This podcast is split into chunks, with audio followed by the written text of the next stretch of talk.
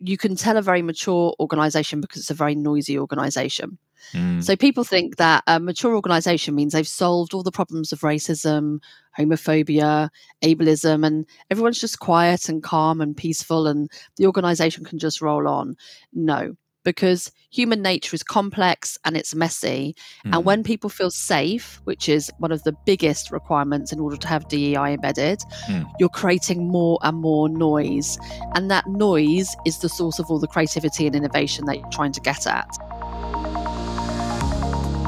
Welcome to the podcast.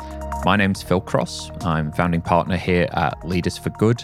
For those of you who are new to us and new to the podcast, we are an organization focused on culture change and diversity, equity, and inclusion for organizations. This episode, we are lucky enough to be joined by Nadya Powell. Nadya is founding partner of Utopia. Utopia are a UK based DEI organization focused on very similar aims to Leaders for Good we get into a very wide ranging conversation, largely focused on what does excellent look like? What does the top end of the maturity spectrum look like for organizations trying to implement and accelerate their efforts towards creating more diverse, equitable, and inclusive environments? We go so far down the rabbit hole on so many interesting things that this is actually a two part episode. So, this is part one, and you can find part two in the show note links or wherever you happen to find this episode. So, we dive into everything from how to generate and build a diversity, equity, inclusion strategy, how to, how to go about thinking about that, how to uh, think about inclusive leadership. What does inclusive leadership truly look like? The importance of listening to your organization and paying attention to the diverse voices, and the fact that noisy organizations are good organizations from a uh, from a DEI perspective, and many many more things. So. Without further ado, we bring you this conversation with Nadya Powell, and don't forget to tune in uh, next episode for part two. Nadya, how are you today? I'm good, thank you. I'm joining you from the UK, so it's the middle of the night for me and very early in the morning for you. So I'm loving the global connection technology provides. Yeah, we're we're loving the global connection and the uh, the time zone difference has made made the logistics of this conversation move around a couple of times, but uh, I am delighted we that got we, found, there. we got there. We made it happen. um, so, Nadya, I would have given you a bit of a, a, bit of an introduction in the preamble to this episode, but I'd love for you to describe. Um, you know who you are, how you describe the work you and Utopia do, and I guess a little bit about your journey. How did you how did you find yourself here? Yes, very good question. How do, how do any of us find ourselves in the DEI space? It's always everybody seems to have a, a story. So my um, background is actually digital marketing and media, and I did that for a very long time um, within agencies um, in the UK, working on very large clients such as um, Barclays, Aviva, EE. Um, and what was when I reflected on my kind of career, somebody asked me this about a year ago my job then was to help businesses that really did not understand what digital was incorporate digital into their culture and their business because this was the late 90s early 90s everyone was like the internet what do we do? And i absolutely loved helping businesses navigate this new space and work out how to operationalize it and how to embed it into their culture. So even though i was in digital marketing and media it, sort of by accident, I was also in culture change. Mm. Um, and I think that's when I'm at my happiest, is when I'm helping people kind of unlearn what they knew and learn new behaviors.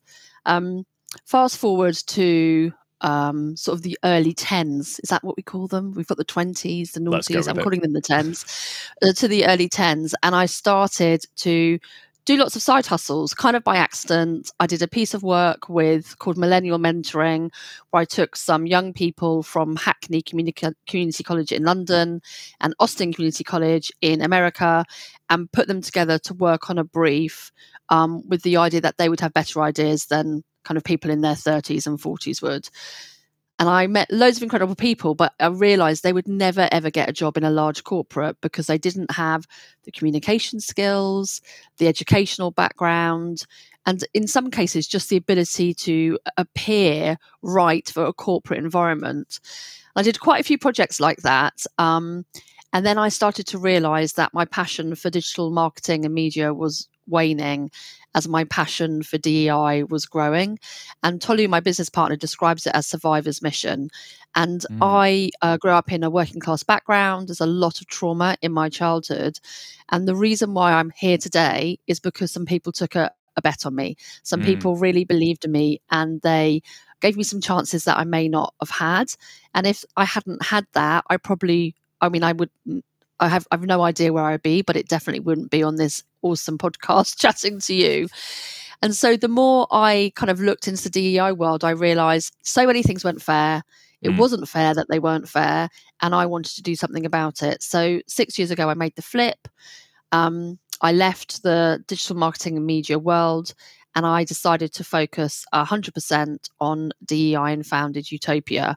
And whenever I talk to anybody in this space, it always comes from some form of survivor's mission or belief that business could be better. Um, so I don't see myself as unique in that belief, but it fires me every single day. So I don't know if you've seen the recent news, but there's been a news article about how DEI roles, it's based, it's based on American data, are being halved. Mm. And most of the people who are being made redundant are people from marginalized backgrounds. So mm. white DEI professionals or straight DEI professionals are remaining. And you read that and you go, it's, it's just, it's always happening. The same things, the same obstacles in workplaces.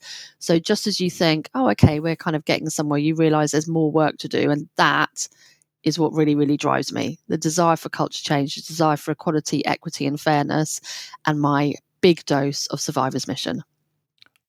Thank you for sharing. I love it. The um, there's uh, there's so much to dive into today, and I'm gonna I'm gonna I'm gonna rein myself in because we, we want to get to the topic. But just on the the last point you made there about the um, you know disproportionate impact on um, you know underrepresented or historically marginalized groups in, in things like layoffs and, and especially in the DEI space, which seems very counterintuitive to the obviously the purpose of the the work we do it, it, highlights it highlights an important truth, and we are going through um, a, a, fairly sort of tumultuous economic um, economic time at the moment globally. Um, we're seeing you know a lot of a lot of redundancies, especially in the tech space, and it's when the system is under pressure that we see we really see the cracks. It, it's it's mm. you know, and we're going to talk about what great looks like and and what um, you know mature organisations from a DEI perspective look like as our, our topic today, but it's easy to it's easier to do the work when everything's going well, when businesses are thriving, but it's when it's when things are, are strained that we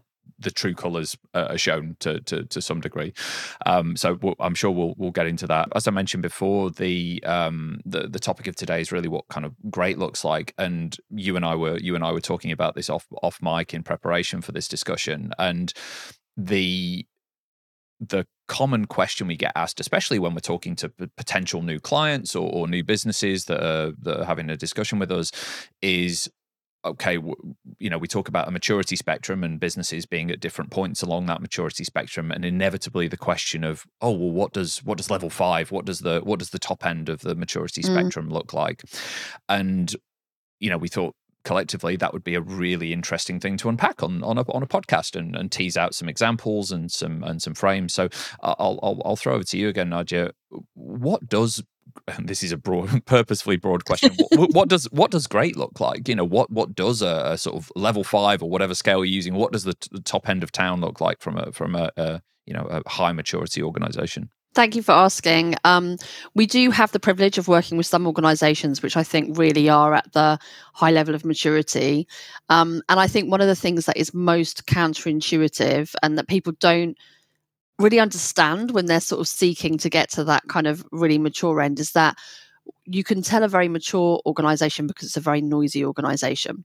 Mm. So people think that a mature organization means they've solved all the problems of racism, homophobia, ableism, and everyone's just quiet and calm and peaceful and the organization can just roll on. No, because human nature is complex and it's messy. Mm. And when people feel safe, which is one of the biggest requirements in order to have DEI embedded, mm. when you have a maturity of um, ability to talk about the topic, so many members, you, people can discuss microaggressions openly. They can share things which they are finding challenging. Um, when you have leaders who create safe spaces for these things to happen, and when you're driving initiatives forward, um, such as you might be doing training around gender and around being trans or being non binary, you're creating more and more noise. And that noise is the source of all the creativity and innovation that you're trying to get at. So the more advanced you are, the more noisy you're going to be because people feel like they can be 100% their authentic selves. So when I look at some of the organizations we work with, they are in a constant feedback loop with their employees about everything they do, whether it's policies, systems, whether it's that they've done an advertising campaign which people feel isn't really authentic and hitting the mark, whether it's how feedback is done and people don't feel the feedback um, is as inclusive as it could be, all these different things, you get this noise and this feedback from your employees. And that's when you know you're successful. So I just want to bust that myth that successful doesn't mean quiet and everything's okay. Successful means lots and lots of noise because you're getting all the different cultures, all the different diversities interacting together and really unleashing their real power. Mm. Um, so that is the biggest indicator. So when I work with a business and they go, well, you know, we've got no claims like any grievances and you know we don't really think we've got any problems and we don't really hear from our people of color and you know we've got a lovely pride erg and they're just kind of doing things that's when i go you've got a serious problem mm. because i know that underneath the surface there is a lot of discrimination prejudice happening and people sure. are staying silent about it because they don't feel safe so for me that's the the kind of the really big indicator and like i said when when i say that to leaders they all look they're a bit they're a bit like, no, we don't want we don't want the noise, we want the quiet. Mm. How can you get the creativity and innovation, the benefit of DEI if you don't have all that noise? Mm. Um, the second thing we see is that it's embedded in everything. So DEI is not um, a leadership strategy or it's not a set of ERGs, a large proportion of the workforce are living and breathing DEI on a regular daily basis. And that can be in small little conversations, team meetings, having a 10 minute dedication to a topic. It can be through the ERGs, but the ERG membership is really, really broad. So it's mm. 10 to 20% of the organization not one or 2% of the organization. The leaders are talking about it in the town halls. Um, there is obviously a strategy which people are trying to uh, meet, and data is being measured. So when you walk into any meeting, you can feel that DEI really lives and breathes in that organization. It's not something that just HR own or leadership are um, broadcasting out to external influencers, the press, or journalism, it's embedded throughout the organization. And that for me is a, a level five maturity. Mm. It kind of links to the noise because you're letting go of control. So a less mature organization is trying to control it by having the strategy that they're kind of very closely following, but it's probably being created by leadership and not crowdsourced with the team. And the ERGs are only allowed to do events and they've got no budget and they've got no resource. And if they try and step out of that space and they kind of get told off. So it's again, it's having this free flowing sense that DEI is everywhere. It's almost in the air that you breathe within the organization. Mm. So I'd say that is kind of the second sign that you've got um, a more mature organization, which again is quite scary because you are relinquishing control. Um, the third thing, which is more um, uh, structural, is that you have a really lovely partnership between leadership and between people on the ground. So, leadership are making things happen, and people on the ground are advising leadership on what needs to happen. If you have one without the other, it either leadership are driving change and it's misguided because they don't really understand what's happening on the ground, or the people on the ground are being are facing far too many obstacles in order to achieve anything because leadership's not clearing the way for them. So you have this really powerful partnership between the two. And then I think the fourth thing is the sophistication of their policies. So um, I think I'm going to describe this accurately. So a great example of this is Lloyds Bank, um, which is a British bank. But I think it's uh, got global outposts as well. Um, and they have recently changed their um, health insurance policy to cover um, medical transitioning. Now, that is incredible. Um, I think they're one of the few businesses in the UK to do that. I'm sure they found it very difficult to get a medical insurance provider to cover that as part of the policy and to embed that within their organisation. But when you see policies that are genuinely driving equity, it's not just yay, we've got equal parental leave, mm. or yay, we, you know, if you adopt, you get adoption leave, and it's the same as maternity leave mm. or parental leave. It's really sophisticated and nuanced, and it's really considering different lived experiences. That I'd say is kind of um, the four things. Then I'm going to do a fifth, if that's okay. I feel Go like I've it. spoken a lot. Go for it. The fifth is constant listening.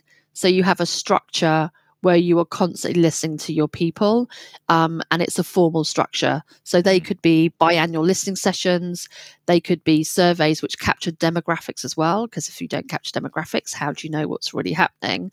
So, you, as well as your people giving you a, a feedback loop because they feel safe and they can be their authentic selves, you've got a process and a mechanism in order to constantly get that feedback loop as well those would be my five my five identifiers of a mature organization. Um, love it, love it.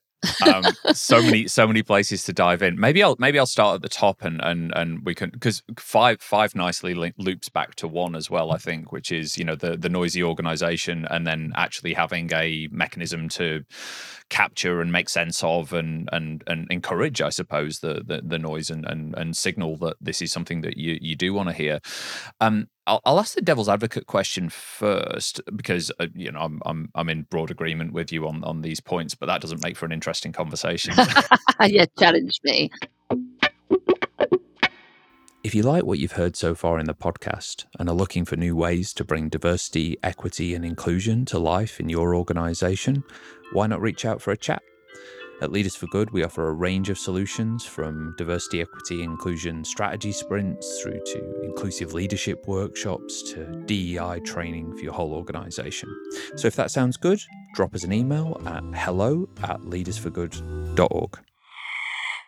The challenge comes from the stance that a few fairly high profile organizations have kind of taken in this space. Uh, and I'm thinking 37 Signals, I'm thinking Coinbase, which recently um, basically declared that any political discussion, any discussion around social issues, any discussion around is- issues that DEI, um, DEI based mm. topics would, would kind of fall under, is um, basically not allowed in the workplace. Um, the, there's, you know, you can you can obviously go to HR for things, and, and you can or people and culture, uh, but but that they're they're in charge of dealing with it, and we we, we don't want to hear it in in the workplace. Mm. And if you want to form groups outside of it, go for it. But this is a uh, I, think the language that one of the I think it was Coinbase used is we're we're a mission focused organization. You come here to build the best crypto wallet or whatever it might be, and, and all that other stuff falls by the falls by the wayside and and uh, the intention there, I suppose, is is is to create an environment free from distraction. They you know they want people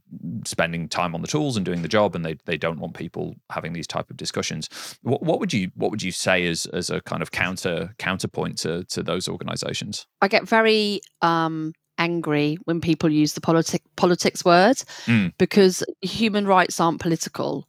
Mm. So um, within most countries, specifically in the Western world, there are laws which enshrine people's right to exist mm-hmm. and which make discrimination and prejudice illegal. Now, obviously, in some countries, we're seeing those laws being overturned at horrific rates, such as especially around LGBTQ rights. There are 70 countries now where being LGBTQ is not protected by law, and I think it's 15 countries where it's the death penalty um, if you are found to be LGBTQ. But if you were to look at Australia, or the UK or the States, our identities are protected. So that's not political, whether you're Republican or whether you're Democrat, whether you're liberal or whether you're conservative or Labour, your identity and your right to express your identity in the workplace is protected. Mm. So when people start to call it political, I, I'm just like, so me being a woman is political, is it? because all I'm asking for is to ensure that I am being treated equitably as a woman, as a man would be. Mm-hmm. Um, so I find the use of the word polit- political really problematic because it's not political. Mm. Um, if human rights are political, then I'm I'm I'm starting to question you know what's going on in the world. Human rights have been protected for a really long time.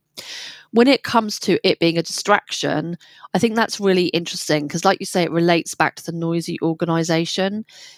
Every single piece of data shows that the only way you get creativity and innovation is if people feel psychologically safe and that they can be their authentic self. So, if you cannot discuss your identity or share your identity, or if you feel someone is marginalizing you due to your identity, how on earth can you be brilliantly, wonderfully creative? You can't mm. because you're having to put your energy into hiding who you are, navigating potentially toxic workspaces and if you if you are starting to reveal so you know say i get really emotional emotional about something and then it's traded that I'm being emotional. And I can't say, Are you saying that because I'm female? I'm mm. actually just so passionate about this topic. And then I'm told that's a political statement. Mm. I'm silenced immediately. Am I going to mm. come up with any ideas and I'm going to suggest anything? I'm just going to try and replicate whatever is the dominant culture in that organization in order to survive. And I can guarantee that my creativity, my innovation, my brilliance will be smothered.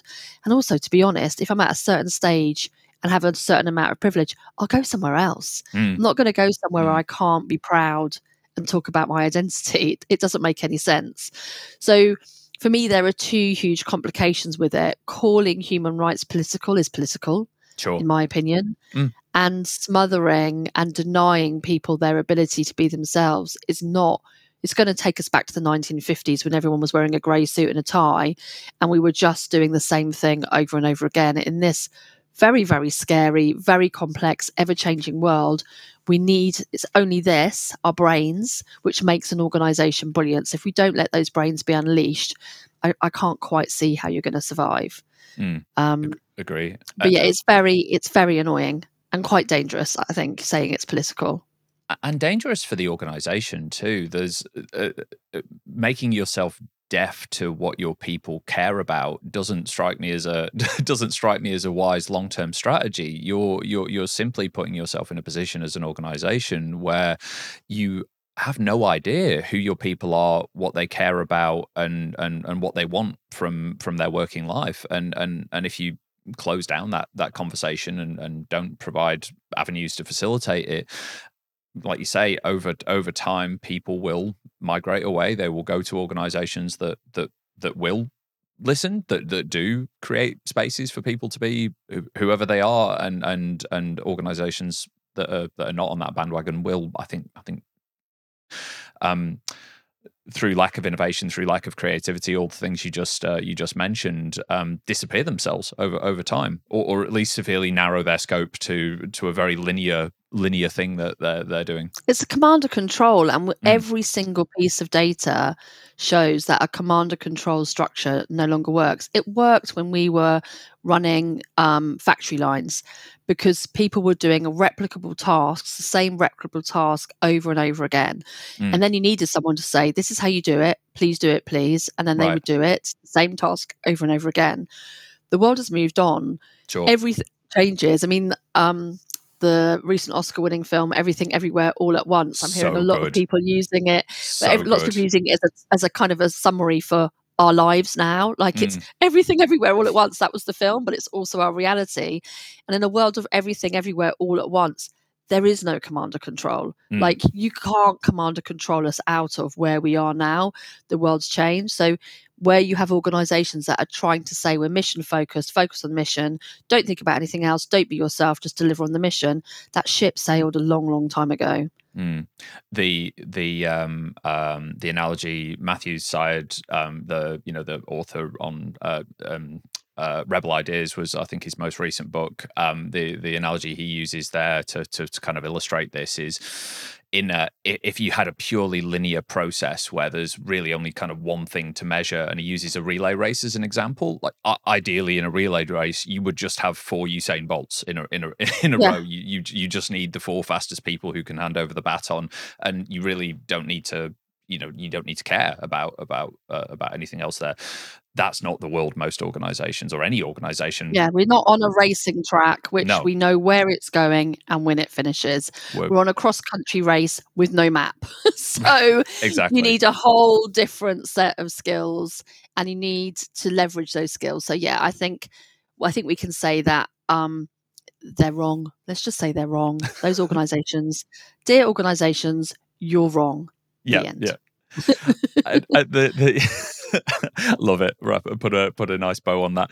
The the the, the other the other the other um and and inspired by the name of your uh, your organization the the other sort of counterpoint and and obviously again i'm just playing devil's advocate here but isn't the utopia we're aiming at a, a place where there isn't there isn't you know a need for turmoil. There isn't a need for for discussion about uh, about about these things. You know the and as long as as long as inequity and, and a kind of fracture exists in society it will it will exist in organizations and there will be a need to have conversations about things. But it isn't the end game you know if we fast forward ourselves i don't know 200 years and and we're a much more enlightened much more advanced much more utopian civilization wouldn't the wouldn't the eventual end game be that be that organizations are a more quiet place? I'm just again throwing that in there as a bit of a devil's advocate question.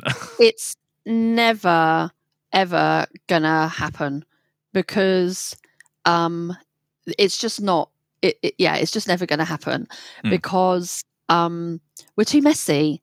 Like we're not robots. We've got robots now so thank you robots for taking away all the replicable tasks. That's freeing us up to use our brains um i mean there's another conversation there using our brains to exhaustion almost. Mm, but the, the utopia dream for me um, the way we see it is it's a place we can never get to but we aspire to it but the utopia i'm aspiring to get to is noisy creative innovative and hopefully for good rather Mm. than um, some of the things that we were just talking about not for good i think yeah we could say people will often say leaders often say this well you know my child's in a school and that school they're learning about racism and it's really mixed and what my children's generation you know there won't be any racism or when i was growing up we used to say there was no never homophobia was going.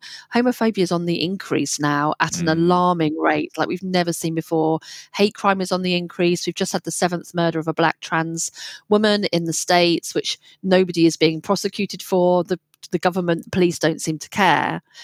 So saying okay well it's go you know the kids are going to save the day. It's only going to get better. The systemic prejudice we have in our heads and built into our societies is going to take centuries to change. Mm, and because humans are so messy that change is not going to be linear at all. Um, so for me the real utopia we're aiming for is always going to be slightly messy but it's going to be messy in a way that we get to be our creative innovative selves and do good. That's the kind of utopia i'm looking for. I don't want the quiet. I don't want the quiet version. That sounds bad. It sounds boring too. It Yeah, sounds like it, it, sounds, it, sounds like robots. It sounds like we've just all become robots it sounds like we'll all end up as the uh, the the the humans on the the starship in WALL-E. Um, you know, we're all just float, floating around, and, and our Oh, yeah. robot, our robot uh, robot servants are just bringing us uh, bringing us food and showing us things on screens. And and Though I uh, do like the sitting down all the time element of it. I've always liked that bit. I was like, oh, I could quite sit down all the time. Um, but yes, that's not the utopia that I'm I'm trying to get to.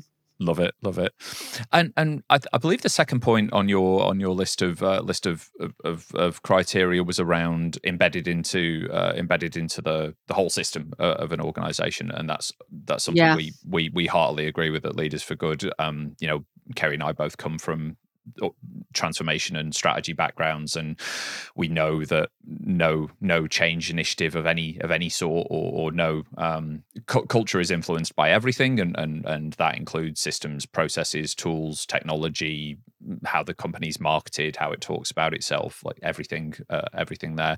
I'm wondering if there's a couple of examples you could use of um of of you know sort of uh, more mature organizations what they're doing. And and you you you shared a you shared a great one before around the um uh the um uh, was it Lloyd's Bank? The um the transition? Yeah. yeah. Are there any other are there any other processes and policies or, or, or ways that organizations have got there or ways organizations think about bringing it to life in everything they do mm. that you can share? So first of all i'd say it's organizations that see this as a continuous journey not like we'll do a year of defining our strategy and training some people. Um, you can you can really tell the difference when you can see a business is going okay this is forever. This isn't like a three year plan. You can have a three year plan but it's forever. So one of the businesses we've worked with for the longest amount of time um, is Coca-Cola European Partners, which is very it's sorry it's now called coca-cola euro pacific partners um, because they've just done a partnership with australia so they're based in australia the uk and four or five countries across europe and they're the distribution partner for coca-cola so they are a manufacturing and sales organization as opposed to coca-cola the brand um, so the way the journey there started with them is we did start by defining a strategy. So they didn't have a strategy in place. And once we defined the strategy, um, the, the the general manager at the time sort of articulated very very clearly that this was a philosophy.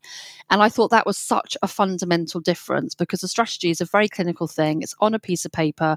You need it. It gives everyone what the structure that they need in order to move forward. But his articulation of it as a philosophy for me was absolutely crucial.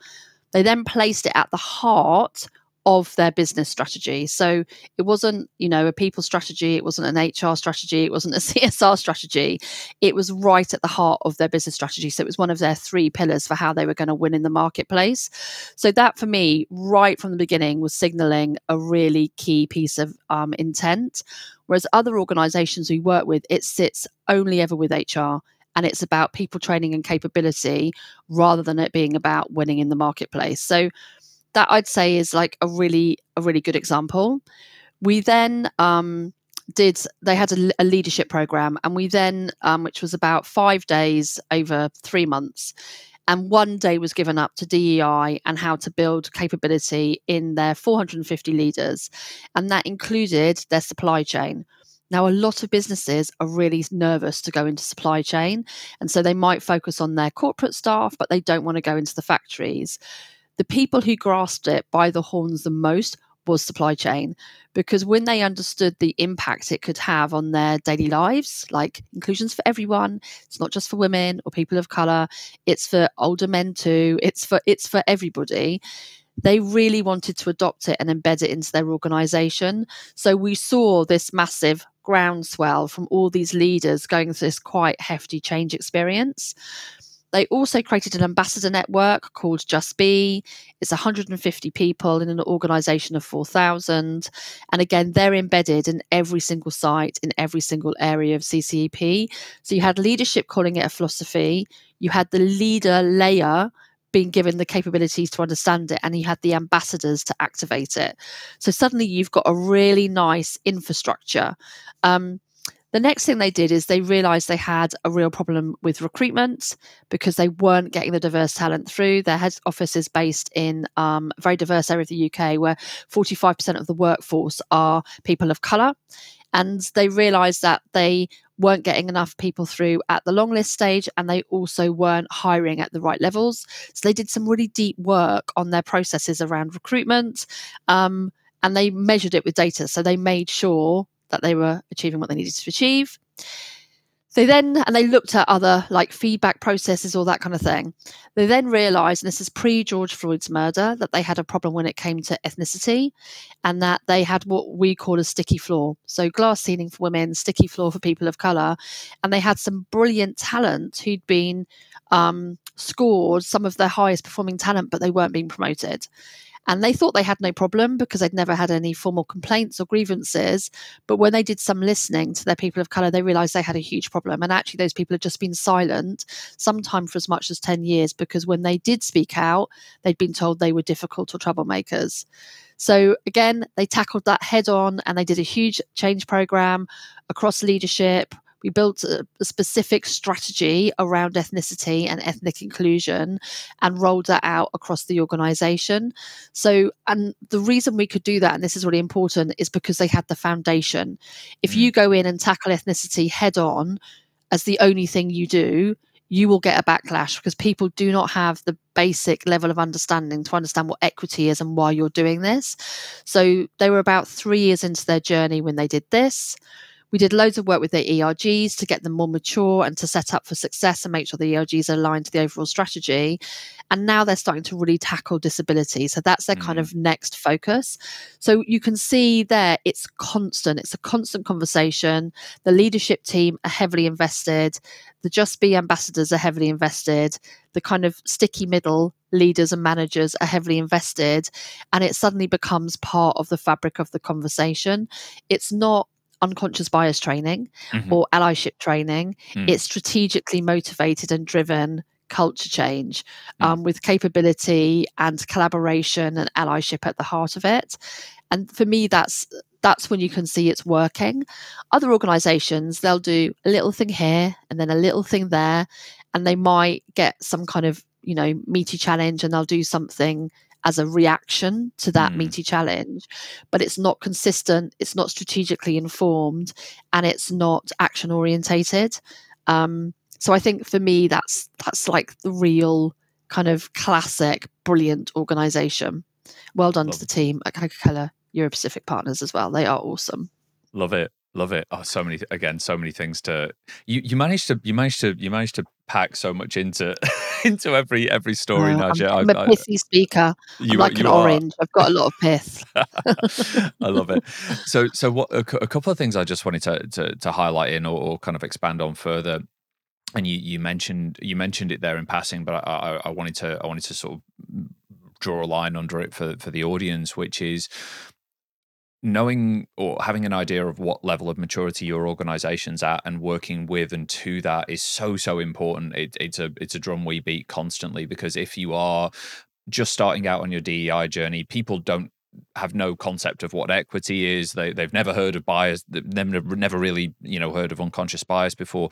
Going in and starting at starting with some some advanced you know some advanced um, programs and strategies and, and changes is going to meet a lot of resistance. It's going to meet a lot mm. of mm-hmm. pushback, and the the the um, the organizational antibodies who are who are resistant to change are just going to come out in force, and and it's going to uh, you know it's going to fall by the wayside. So um, not trying to run before you can walk i think in this mm. space is, is is really really important. So so just a caveat we, we are talking about kind of level five or, or more mature organizations today. If that's not you you may be getting in, inspired and you may be getting fired up by a lot of the examples that are being shared here. But um work with where you're at i guess is the is the is the um I, don't know if you've got any more to say to that. Yeah no i 100% like if you try and do deep race work in your organization and you've not even had the inclusion conversation you're going to make life really difficult for your people of color because the rest of the organization are not ready.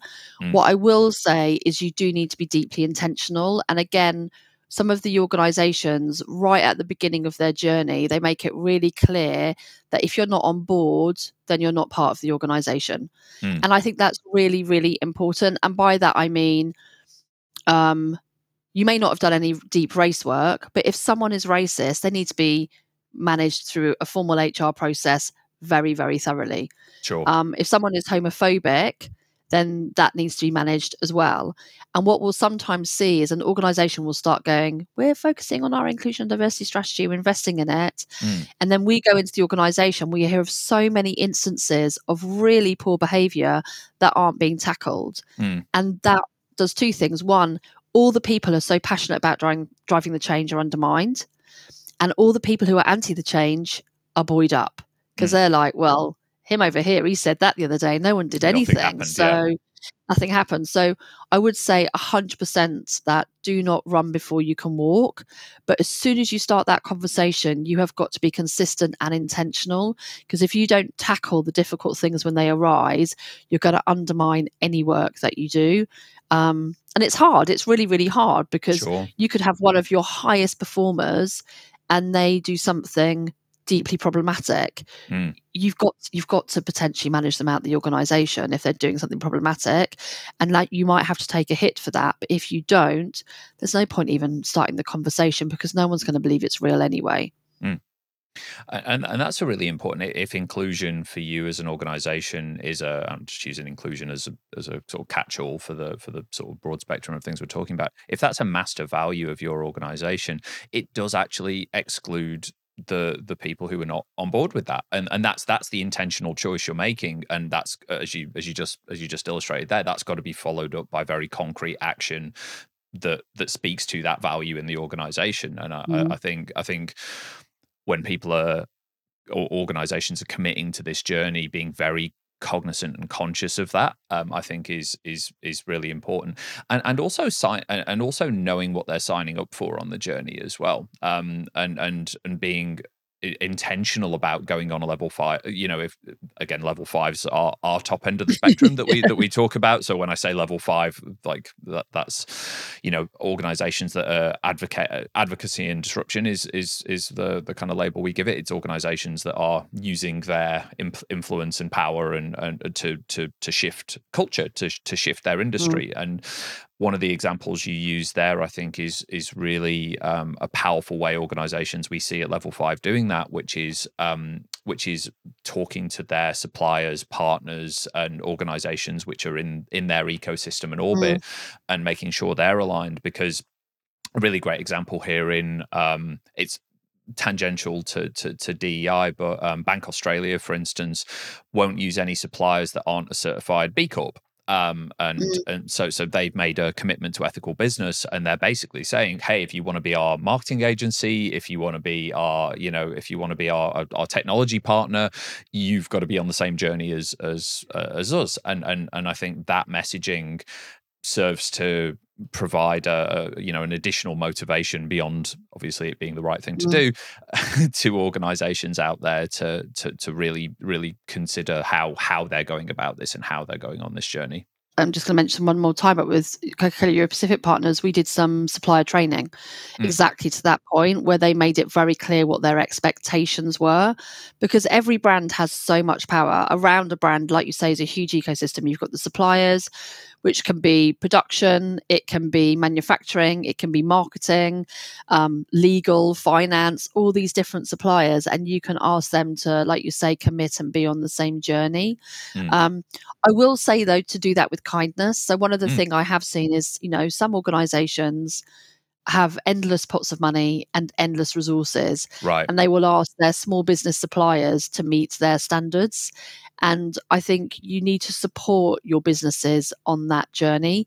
Um, if you just, you know, mandate, you know, I'm sure Bank of Australia didn't do this, but if you just mandate to a load of small businesses, you must become a B Corp. If anyone's tried to become a B Corp, it is a lot of work. Sure. So yeah. we, it, I think we have to just be kind as well Otherwise, we are probably going to end up favoring those suppliers who have more resources and are bigger because they have the ability to meet some of the criteria, which therefore will probably mean that you're only working with dominant majority white owned businesses. Right. So just one one Very little caveat point. on that. I've heard a few businesses being really quite aggressive with what they expect from their suppliers, and I'm just like, oh mm. oh my word, you can be aggressive because you've got all the power, and your intention is great, but do it in a kind way, please, mm. to give mm. everybody the space to be the best they can be.